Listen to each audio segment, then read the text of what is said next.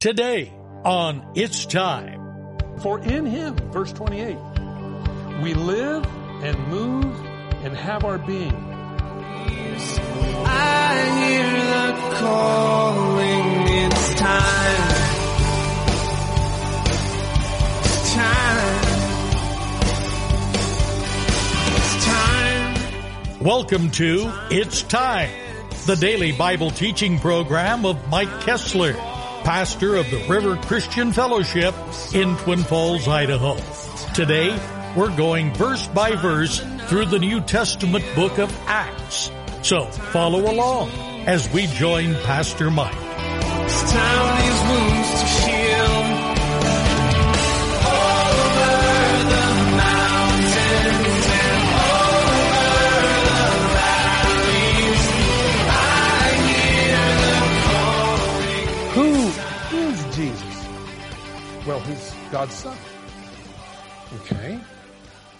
Because, by the way, they'll also say all of us are God's sons as well, so you got to be careful there.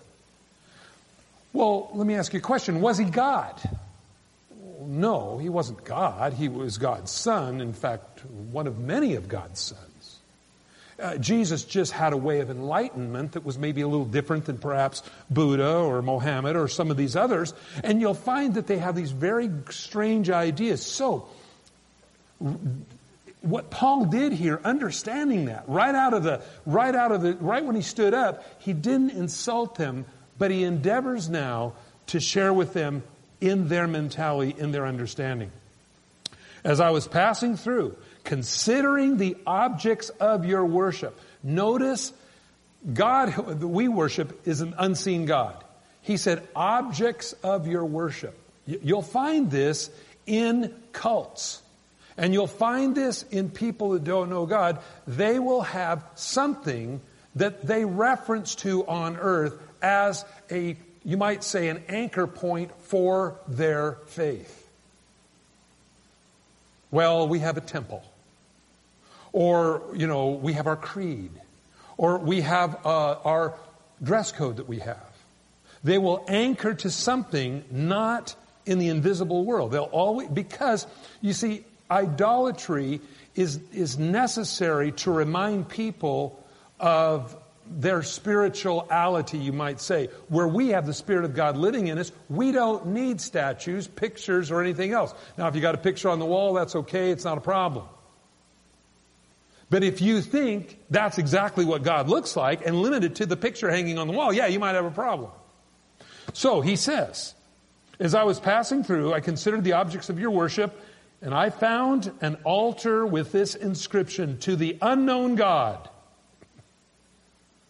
Therefore, the one whom you worship without knowing, him I will proclaim to you. Talk about the bridge build. He found that that they needed defined. Now, friends, when you share your faith with people, I guarantee you, much of their life is undefined. They don't know where they're going. They don't know where they've been. They don't know what's after life. They don't know what's in this life. You think I'm kidding? Talk to somebody that's a devout, enter the name there. And say, if you died today, would you go to heaven? You'll find amazing answers. They'll say, well, I've done the best I can. Well, that tells me right there there's doubt. They don't know. By the way, if you die and you ain't going to the right place, it's too late to do anything about it. You know what I'm saying? We got a problem.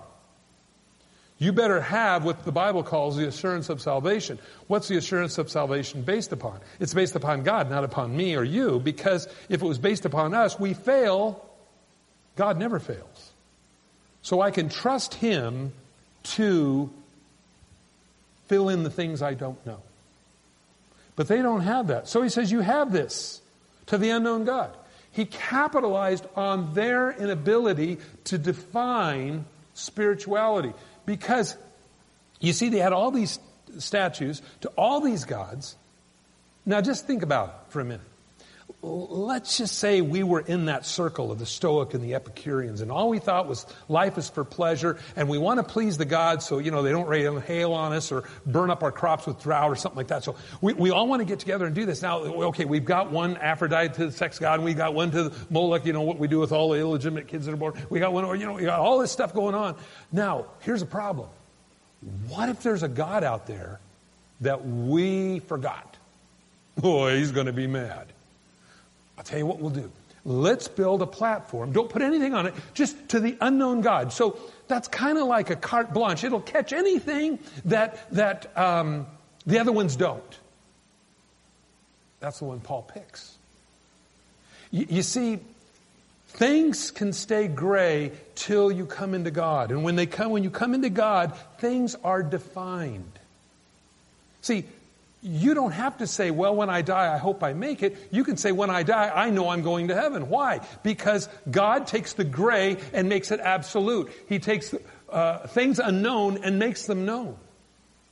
Paul says, you have the unknown God, I'm going to make him known to you. Notice what he says. God who made the world and everything in it since he is Lord of heaven and earth, does not dwell in temples made with hands. Now we not only find this in 1 King when Solomon dedicated the temple, these exact words, we have Paul the apostle in the New Testament saying the same thing. So anybody that thinks their building is super spiritual is not reading the Bible. God does not dwell in buildings made with men's hands. We're in a nice building tonight. Thank God for plaster two by fours and uh, carpet. It, it keeps the wind and the snow and the heat off of us. It's a great thing. But it's a box. In fact, somebody came up to me a couple Sundays ago and they said, I used to go to church with you guys when you were in the YMCA and then when you went downtown and you were in the roller rink. And I, I said, I, I said, Yeah, I, I remember you. And I said, We got a new box. This is a good box. It's nice. Fans don't kick on in the middle of the service, you know, and it sounds like you're out at the airport with planes taking off. The heaters would do that. And, um, because, and the other one had hardwood floors that, you know, you'd walk across and it, you couldn't hear anything except somebody walking on the hardwood floors. Um, and I said, our, our new box is really nice. But friends, that's what it is. You are the temple of the Holy Spirit, the scripture tells us. And God will live only in you and in heaven. Now we know that He takes up His residence inside of us. You say, Mike, why is that important? You'd be surprised how many people in our town do not know that. They think that somehow a building is spiritual. No, I think we need to have respect for this building the same as we would for anyone that comes over to your house. You wouldn't come in and on your brand new carpet eat a bunch of Doritos and drop them in the rug. You wouldn't bring your Pepsi in there on your new sofa that's leather and spill it on the couch. So we want to have the same respect for that. But the reason, again, we've went over this a lot of times, the reason this building is holy is because holy people are in the building. You take the holy people out of the building, it's a room of two by fours, sheetrock and carpet and chairs and things like that. You say, well, that seems to be so elementary. You'd be surprised how many people don't know that. So Paul starts off with these who were, now you have to understand the mentality here. They were visually oriented to worship God or to think about God. Okay? Visually tied. We as Christians, we're not so much. We can be, and there's different groups that are. But we as Christians, primarily, the Bible says we're two agree, or two are gathered uh, in my name, there I am in the midst. Uh, we don't need a, a, fancy building for that. And, and if you're less than two, two or more gathered in his name, he's in the midst. If it's less than two, if it's just you, then it's the personal relationship with God in which God speaks to you. So understanding that then, he was addressing a group of people who were sight sensitive towards religious things. And notice he says, God who made the world and everything in it, since he's Lord of heaven and earth, does not dwell in temples made with hands.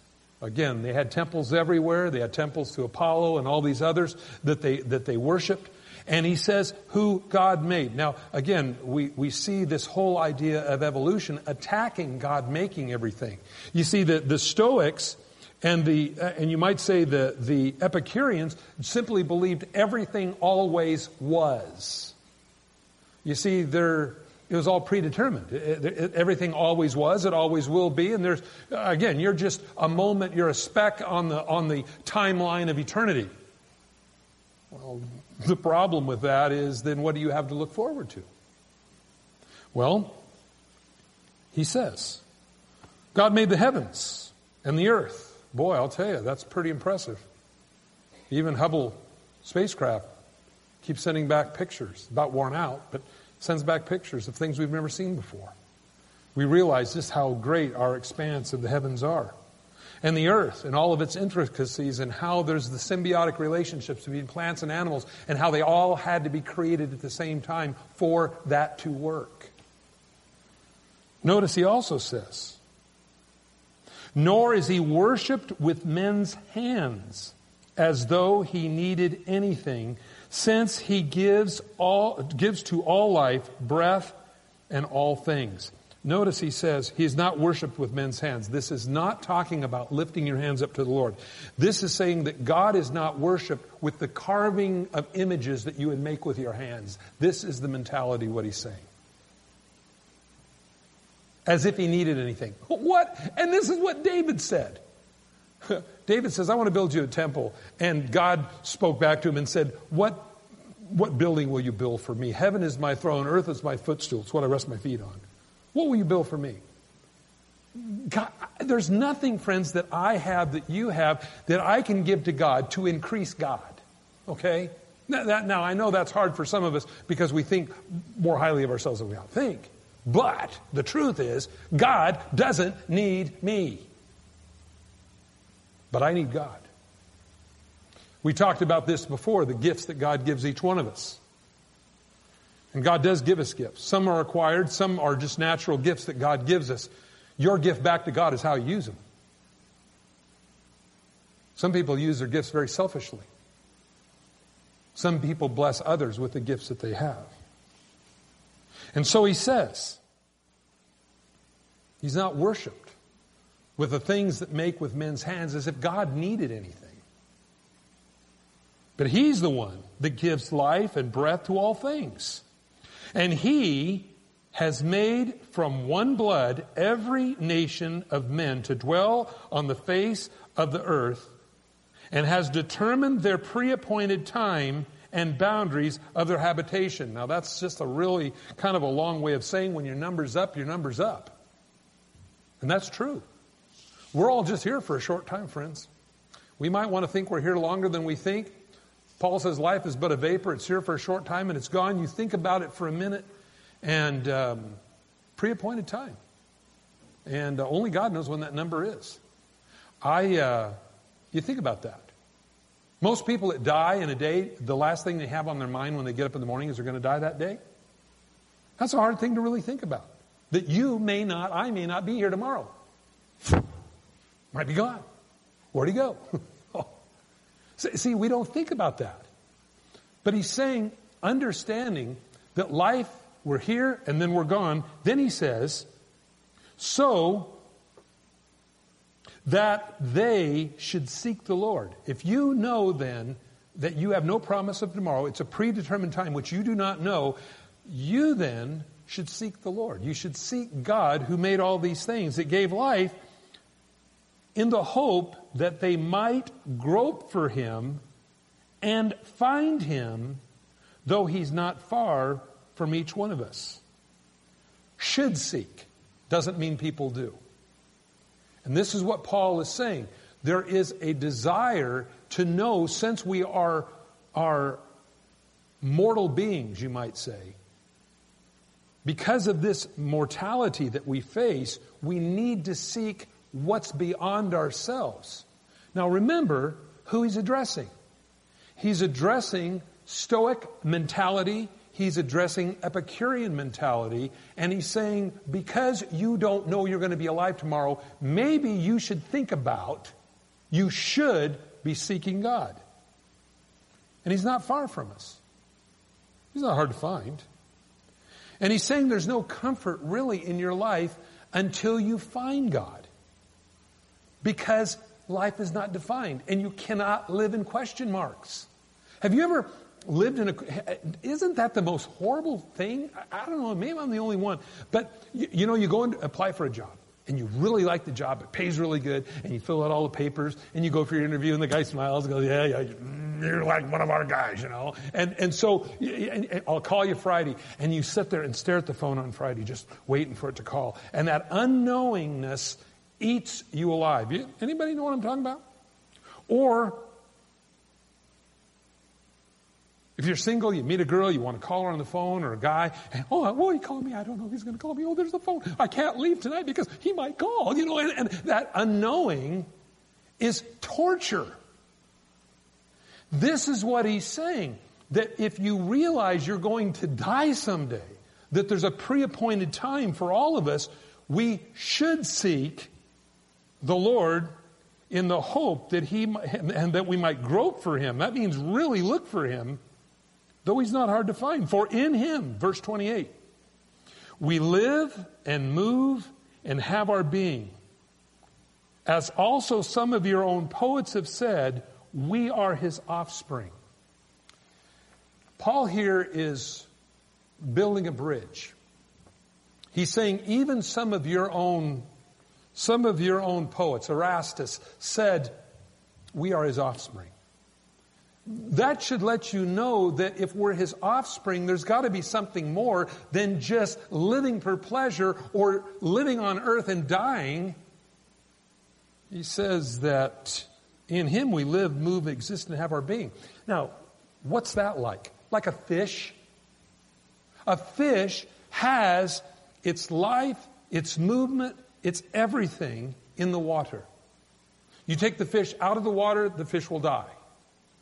But you put the fish in the water, the fish will live because in it, it lives and moves and exists and its, has its being. So, he's saying we then need to be immersed in God. Notice he says, for in him we live and move and have our being.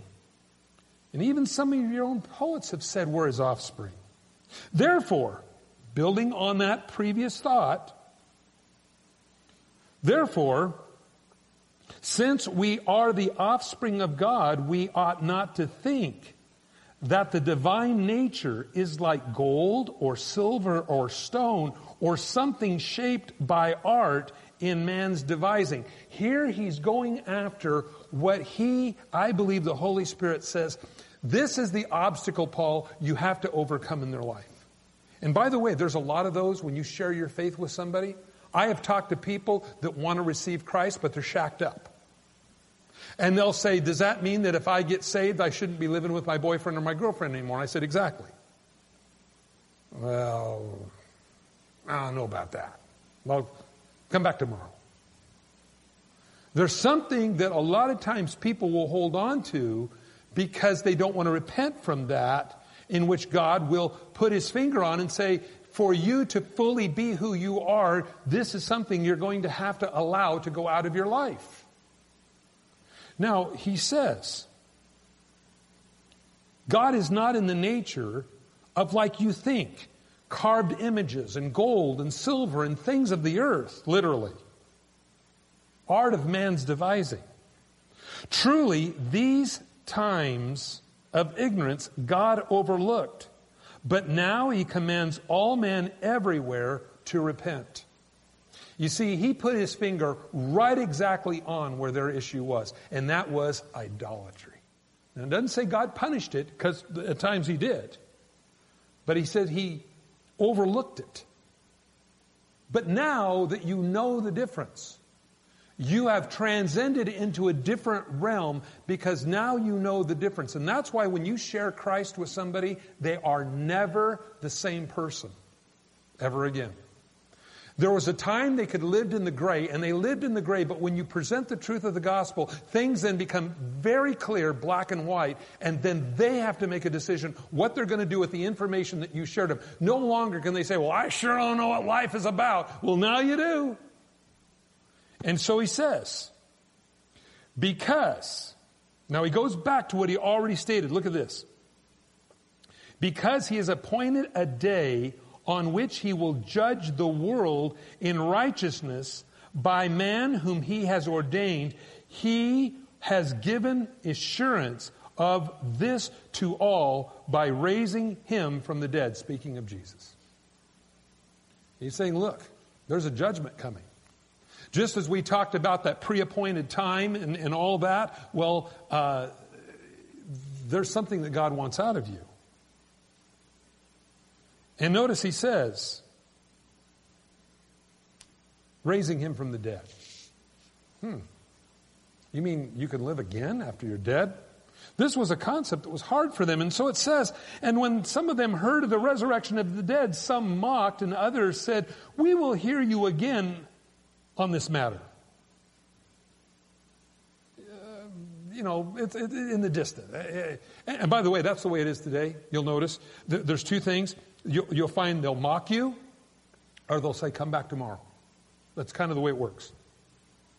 So Paul departed from among them.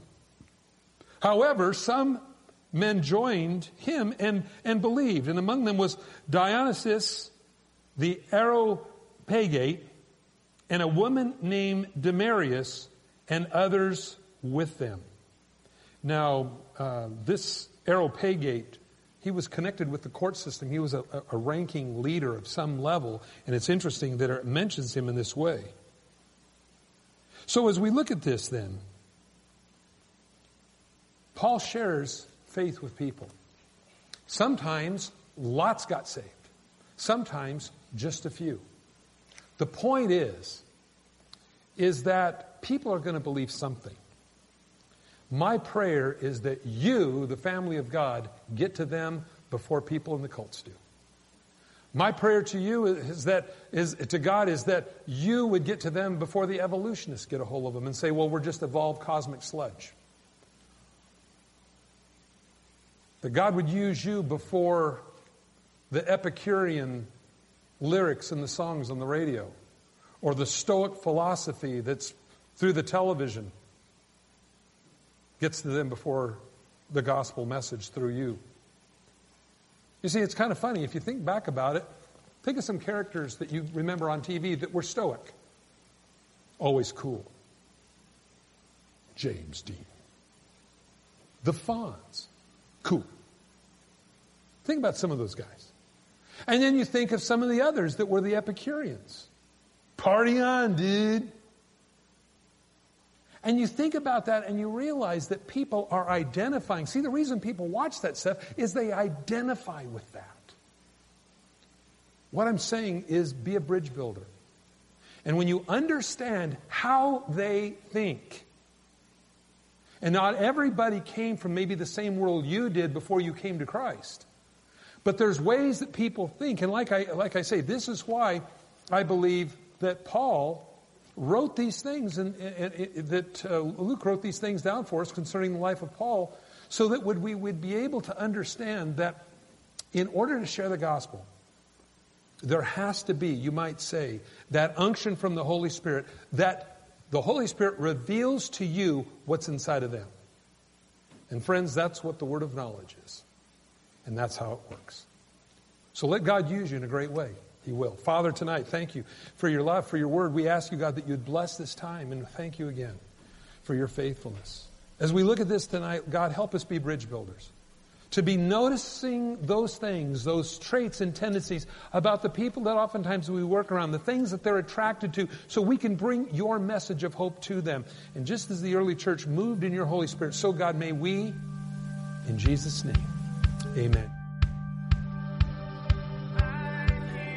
Thanks for joining us on It's Time as Pastor Mike teaches verse by verse through the Bible.